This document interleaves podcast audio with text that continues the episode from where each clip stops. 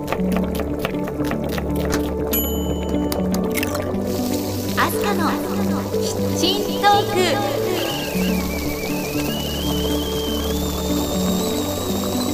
アスカのキッチントークは私のキッチンから皆さんにハッピーとスパイスをお届けするプログラムです。Now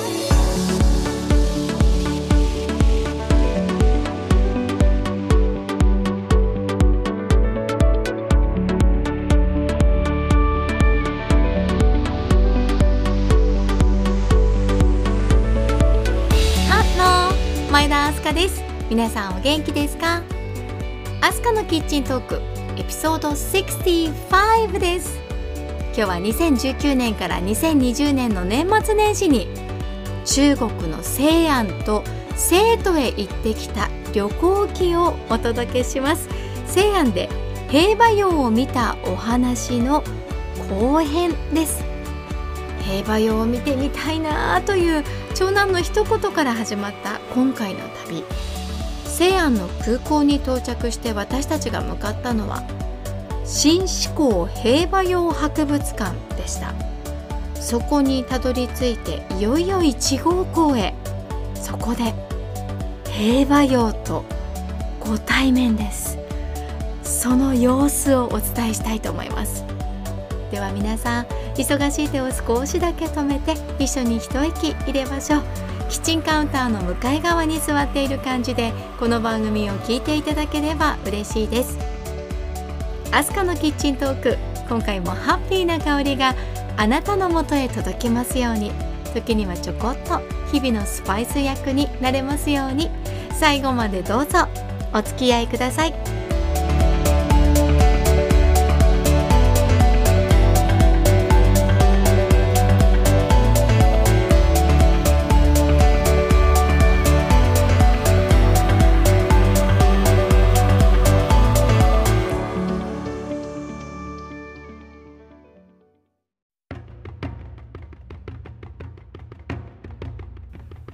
中国西安にある新志向平和洋博物館の構内に入ってまず向かったのは1号校そこは大きな体育館のような雰囲気です。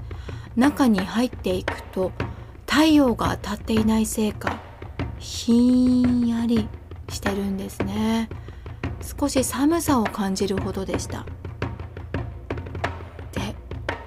そこに広がっている光景を目にして絶句です。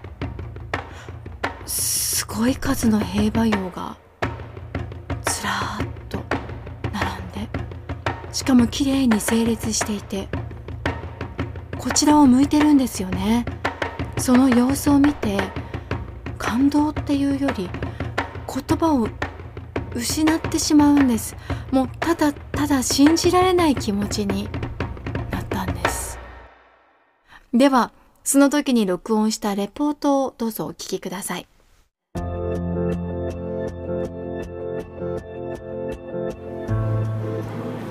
中国西安へやってきました。もう西安といえばの平和洋が見たくてやってきたんですけど1号館に足を踏み入れて圧巻。すごいね。何体いる？馬もいる。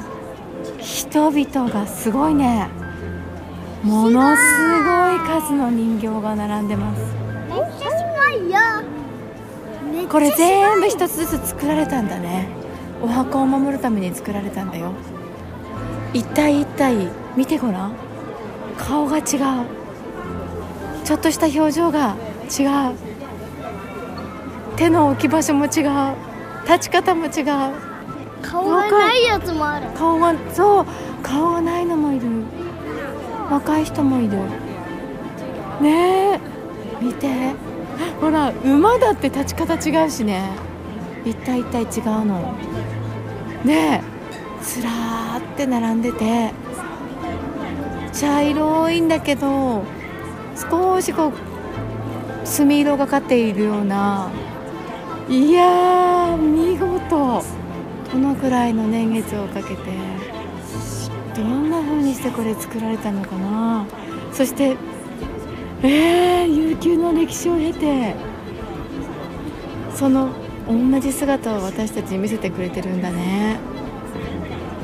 いやしみじみ圧巻です。今横から兵馬俑の様相を眺めてるんですが。みんな一堂にそのここに並んでる人形が一堂に前向いてるんだよね。で横から見るとそうだから横顔が見えるんですけどでもすっごいリアルだなと思って横から見ると。向きも違ってここから見たら前向きに見えるっていうやつもいる。ああなるほど。すごいリアルだよね。いや横顔を見ると余計に一体一体違うのが分かる。あとさ、うん顔がないやつはさ本当に最初から顔がないんかと思ってしまう。あああそこだ。なんかまるで生きてるみたい。はあ息を飲むね。いやー思い出してみてもすごかったですねレポートしようと思いながら思わず言葉を失ってなんて言っていいのかという思いがふわーっと湧き起こってくるんですね。中国へは何度もこれまで行ってるんですけれど久しぶりにものすごい光景を見た気がします。これ全部人間が作ったの？どうしてこんなに作ったんだろう？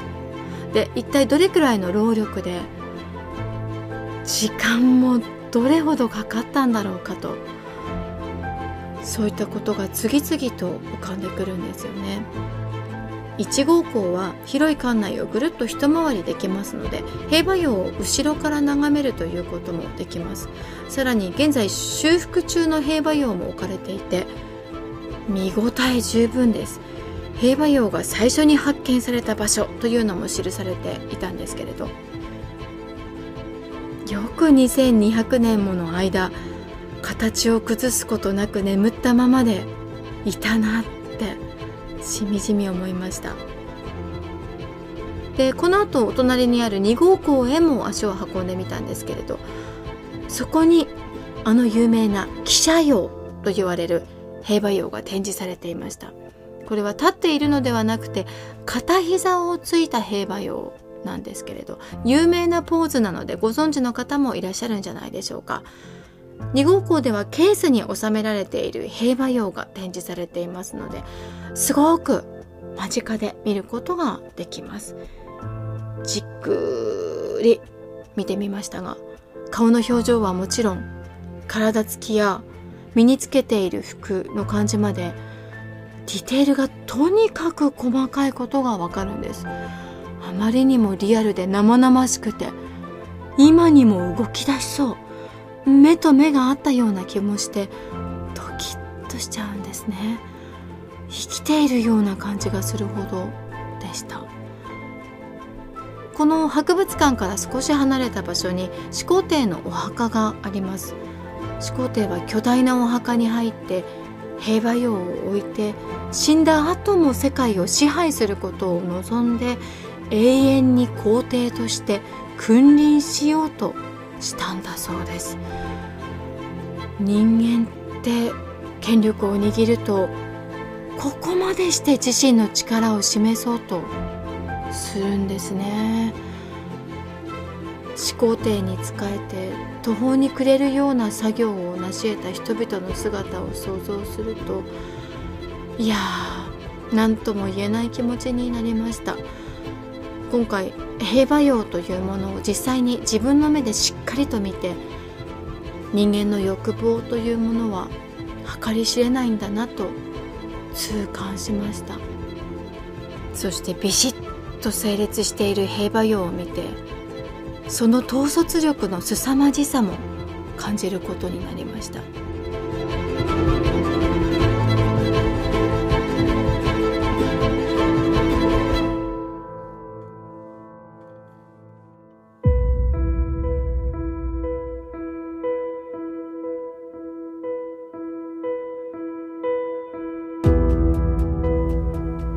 始皇帝の権力を象徴する兵馬俑。現在も発掘修復作業が続けられているんですね。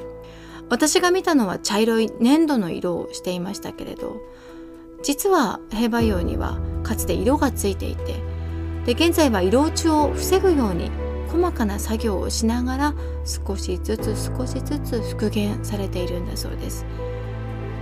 1体修復するのに8ヶ月から1年はかかるんだそうです。今でも地中に眠っている兵馬俑は6,000体以上あるんだそうですよ。で修復は100年経っても終わらないと。もう気が遠くなるような作業ですよね。兵馬俑の全容が全て現れるのはいつなんでしょうか。その全てを目にした時どんな様子なんでしょうね。もう今以上にとてつもない光景が広がりそうですよね。新志向平和用博物館。ここは歴史好きな方なら見る価値が大いにあります。で私は読んだことがないんですけれど漫画「キングダム」がお好きな方ならまさに聖地ですよね。そんな歴史スポットだと断言できる世界遺産でした。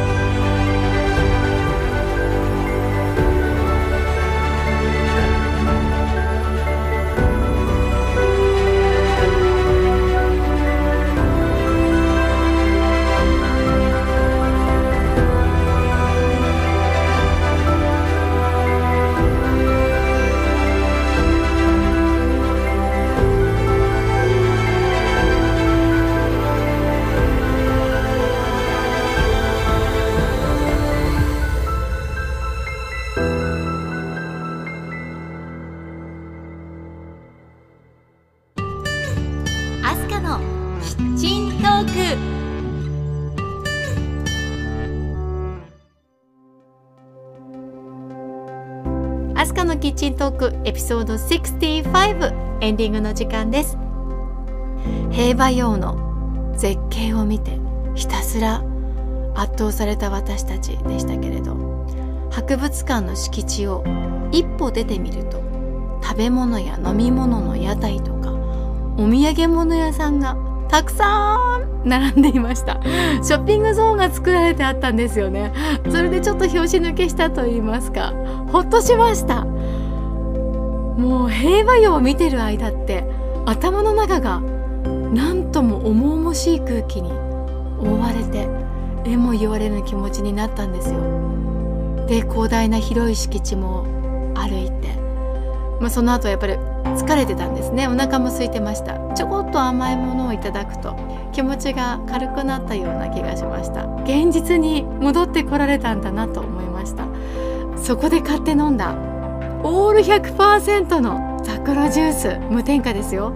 これが美味しくておかわりもう1本と2本も買ってしまいました。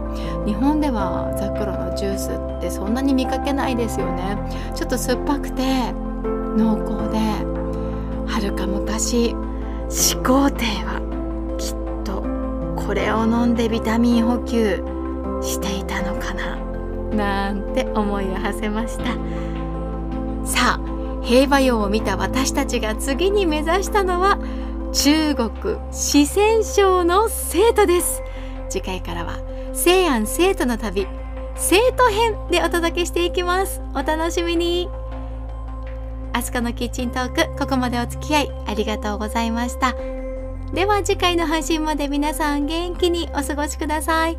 お相手は前田明日香でした。See you!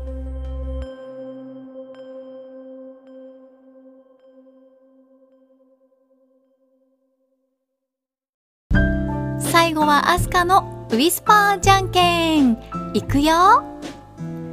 最初は九。じゃんけん。今日も元気にいってらっしゃい。